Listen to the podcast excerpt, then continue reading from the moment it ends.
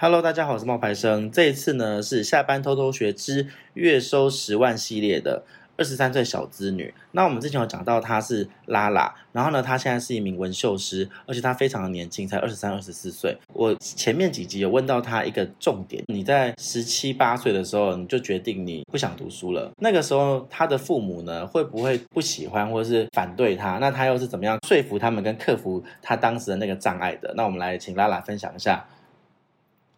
嗯，嗨，哎呦，因为他现在其实有点在纠结这个要怎么讲， 我在想啊，因为已经有点久了欸、当初其实也不是说就不想读，其实每天上课都很想睡觉，然后因为晚上要在餐厅上班嘛，所以到高二的时候就决定就是就不想要上上课了。你父母一定会反对吧？可是那时候你正你你正在叛逆，或者是你正要想做这件事情的时候，没有人管得动你，所以后来我就搬出去住啊，真的哦、你就这样义无反顾就搬出去住。因为年轻嘛，你搬出去住的时候几岁？十七吧，我跟你说，我搬出去住的时候，我也有像你这个经验啊的，我有跟我爸妈反映过说，我不要了，嗯我这些都不要了，我要自己搬出去了，我要找自由。嗯然后我妈就跟我说，随便啊，那你去外面，你拿什么付房租，怎么样养活你自己？二十岁那一年，我第一次听她这么讲的时候，我退了，我就说好吧，算了算了算了算了，那我就再好好的读书， 嗯然后做我该做的事情。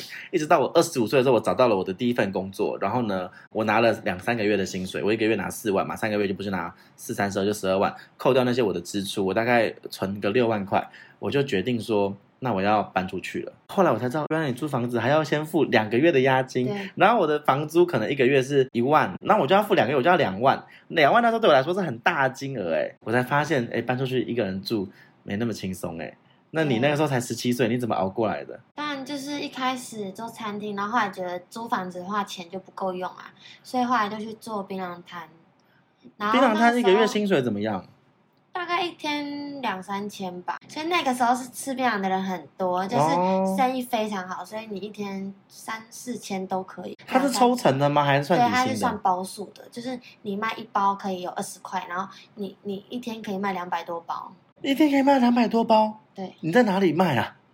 这个要说不是，我是好奇，就是什么桥下还是什么的吗？高高速公路前之嗯就类是的综合啊。那啊？个我知道，那我家山路啊啊，就是我家啊对啊，是上高速公路那边吗？对啊。那边真的有很多的大卡车司机会去买吗？很多啊，就搬家公司啊，然后货车啊，卖猪肉的啊什么的，就很多。一天可以赚到三四千哦，最好的时候。嗯，旺盛时期。那这样一个月呢有多少？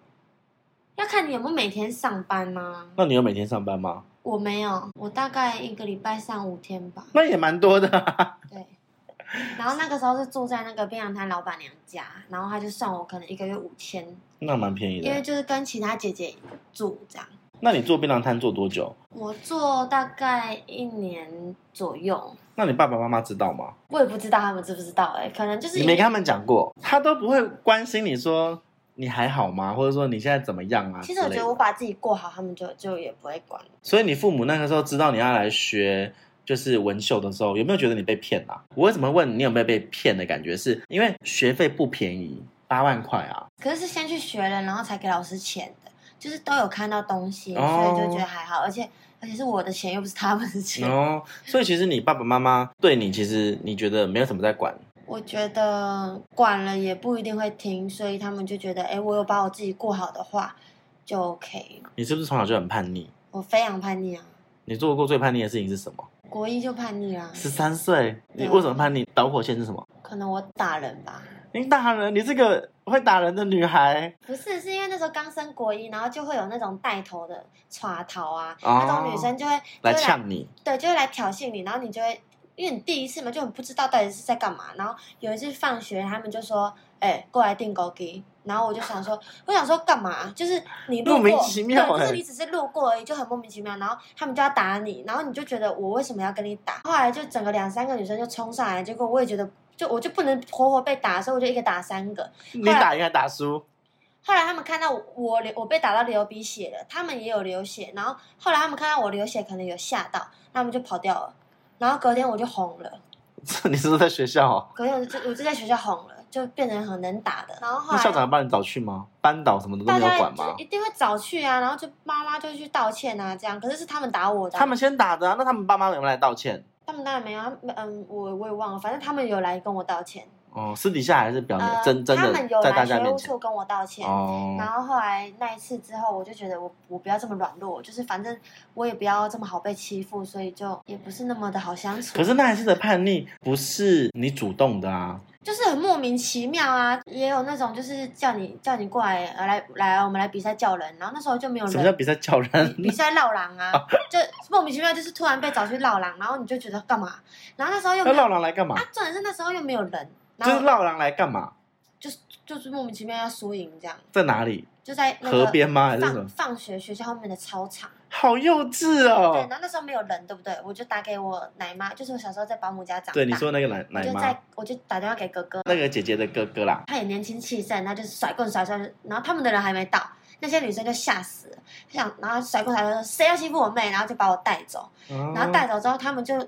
他们的人到了，他们也不甘示弱，就一直打电话要把我哥约出去。然后我我奶妈就觉得他现在有老婆有小孩了，不要出去，如果砍断手脚怎么办？对啊结，果我两个妈妈，就是我妈跟我奶妈，他们就过来下跪，哈，就说拜托你们不要再找我女儿麻烦了。可是那时候真的是莫名其妙，哇，我好难想象哦。那时候我就爆哭，因为我觉得我到底做错什么？那一次之后我就变变化变很大，我就觉得反正你们都要找我麻烦，那不如我来找你们麻烦，所以我就也不是很，就是也反正就很也凶，不是很低调，就是你也是很恰啦，也是很凶啊，就呛起来了。你就一个人哦。我就是一个人呐、然后可是这样很危险然后我呢又。跟一些哥们在一起，这样、哦，还是会有人帮你啦，不是只有一个人啦。没有人敢惹我啊。那你高中呢？高中我是 高中我是班长，为什么怎么变化那么大？因为我就非应届生啊，就是晚人家一年啊。嗯哼，然后进去老师就觉可能觉得我看起来比较老成吧，然后就找你而当且班长对，。他找就找我当班那长，你做的好吗？做的好结啊。果一年后，这个班长就跑掉啦、就不做得好休学不读书啦、 老师一定觉得超奇怪的、啊。但是大家都很信服我啊。在班长要做什么事？班长就是召集人数啊，然后收作业啊，然后升旗要站第一个啊。但是我上课会睡觉，哈，班长哎上课带头睡觉。你有没有去过同学会啊？最近？哦有啊，去年大家有约啊，那到时候有没有看到说哇，戴拉拉怎么变那么多？有啊，他们就觉得变得很有气质啊之类的，就从小太妹然后变成一个讲师。 真的哎，因为你现在有在教学生的哎。现在有在教学，听了你这么多故事啊，我想问你一个问题是：你喜欢你现在这份工作吗？我喜欢。那你最喜欢它的部分在哪里？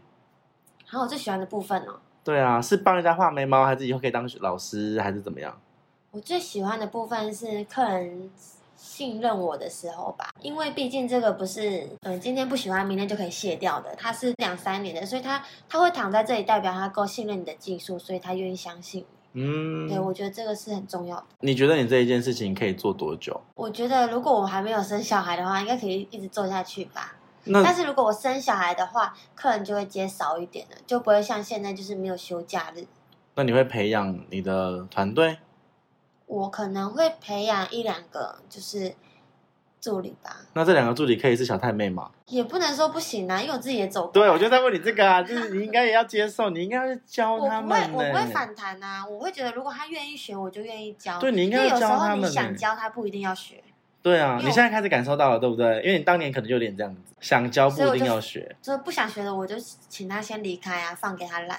然后想学的，我就会把我所学到的全部交给他。那你以后要挑徒弟的话，你觉得天赋比较重要，还是努力比较重要？